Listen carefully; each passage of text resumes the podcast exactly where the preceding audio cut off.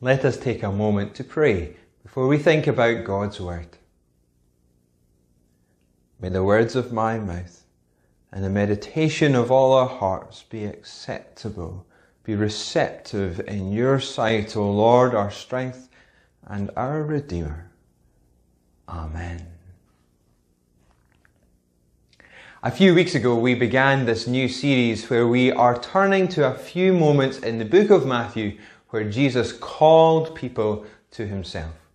Specifically, we were looking to see what these encounters might teach us about being church together, that we might then have clarity about the why, the what, and the how of church life, both in this time of lockdown and when we start back with some of our more normal activities. So, what ideas or teaching or values of Jesus might guide us in this time and in the future. Well, we've seen that Jesus invites us into relationship with himself. He invites us also into his purpose, and Jesus invites us into family, his family, the family of God. With regard to purpose, we turn to the Church Without Walls report, which said that the core purpose of the church is to invite encourage and enable people to be disciples of Jesus Christ. Today, I want to explore one idea of how we may enable people to be disciples of Jesus. Boys and girls, you've had a big week this week. Schools and nurseries have started back, and it was lovely to see so many of your pictures. I'm sure your folks have even got pictures of last year and so they can see how much you've grown and matured since then. Today is also our moving up service, which is a time of year where we mark your development, your maturing within the church family. I wonder, adults in our congregations, as we see our young people mature, moving up the school years, moving up the Sunday school groups, how do we hope to see them mature? What hopes do we have for them? Let's take a minute to think about that or talk about it at home.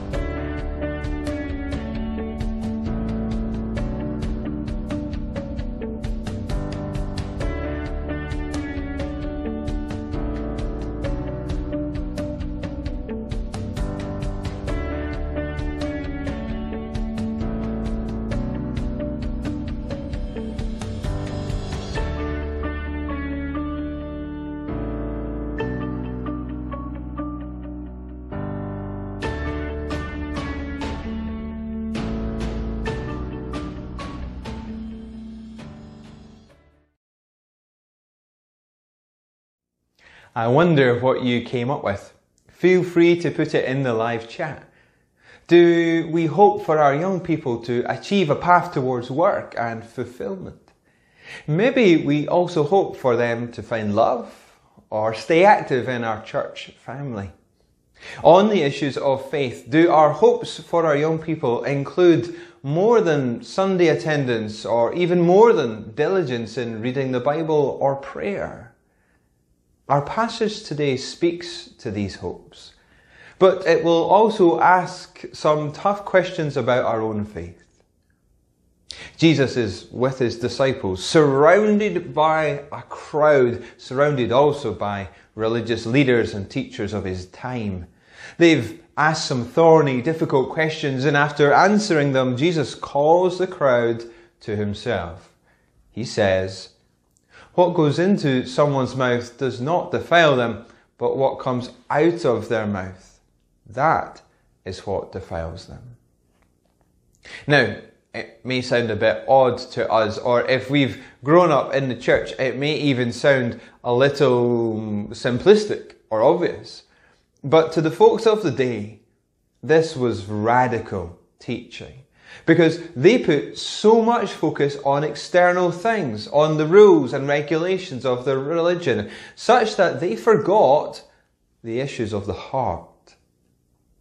A little later on, the disciples asked Jesus for an explanation of his teaching, and Jesus says, The things that come out of a person's mouth come from the heart, and these defile them. For out of the heart come evil thoughts. This echoed his earlier teaching where he said, For the mouth speaks what the heart is full of. I'm sure many of us can think of people whose words reveal the condition of their heart. Words of comfort and encouragement from a heart of love, yet in another, words of criticism or judgment from a heart that is wounded or bitter. In all of this, Jesus wants to help his disciples realize that following him includes having their hearts changed, maturing in his likeness. Jesus had also earlier said, Be perfect, therefore, as your heavenly Father is perfect. Not that he expects us to reach perfection, but that we would grow in the likeness of our heavenly Father. This would have shocked the people around Jesus. To them, maturity was about being religious, about duty, about stringent keeping of the rules. But they had forgotten or not been taught that God is concerned with who we are on the inside, in our heart, and that until the heart is changed, external acts which seem good or tick the religious box will never suffice. Jesus wanted to help the people see that following him, being his disciple, is much more than superficial, outward displays of religion. Instead, Jesus had come to show that the outward acts are meant to flow from a changed heart. So let's go back to those hopes we have for our young people. Did you mention this? Did you mention the idea of them having a relationship with Jesus and through that relationship, the character of Jesus being matured in them? Or did we simply list such ideas as going to church, reading their Bible, praying, serving other people? These things are not bad things, of course, and in the doing of them, we hope that young people will connect with Jesus. Yet the danger is that we simply pass on to them a list of traditions, expectations, and religious acts such that they think this is all that makes up Christianity. Is this what we are passing on to the next generation? If we are, if this is what we tend towards, could it suggest that this is all we think it means to be a disciple of Jesus? Have we reduced our faith to a list of things to be done? Or is there more to our faith? Can we speak of a relationship with Jesus which changes our hearts and so our lives? I've thoroughly valued the Testimony Tuesday evenings we've had so far. And if you've not watched them yet, then you can do so on our YouTube channel or listen on the late, for the latest recording via our phone line. In every one, there have been stories about how God has changed people's lives. And we'll be having another Testimony Tuesday on the 8th of September. If you would be willing to share something of your faith story, then please let me know. Specifically, it would be helpful to hear about recent things God has been doing. Maybe something He has spoken to you about from the Bible. Maybe an idea He has given you or something He has prompted you to do. Now, I'm willing to accept any story, but if there were any recent examples, I'd particularly love to hear them.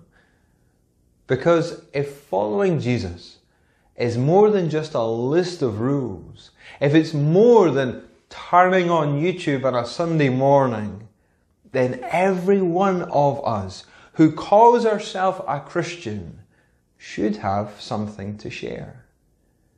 We should be able to share how God is changing us now from the inside out, how Jesus is helping us mature as His disciples. Children who are growing up in the family likeness.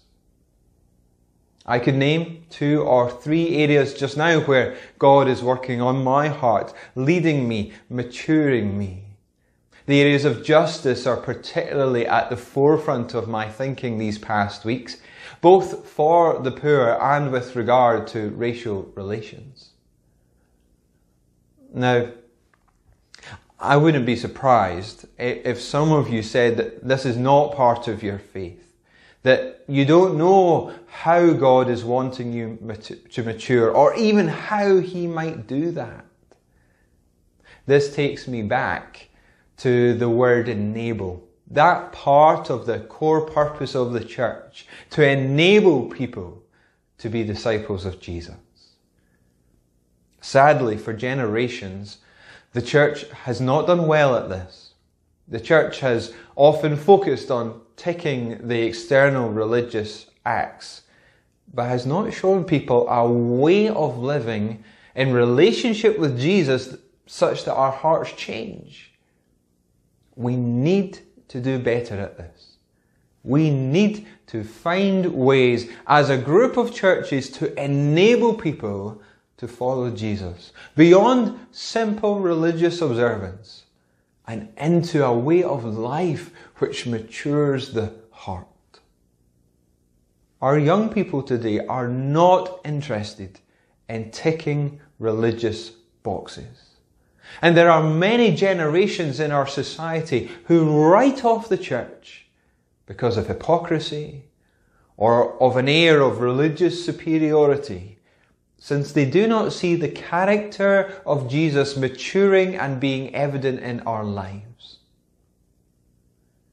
Friends, in this time of restriction, in this season of change, with our hopes for our young people, and with our hopes for the future of our churches, I hope, I pray, that we never return to a faith which is focused on a list of things to be done.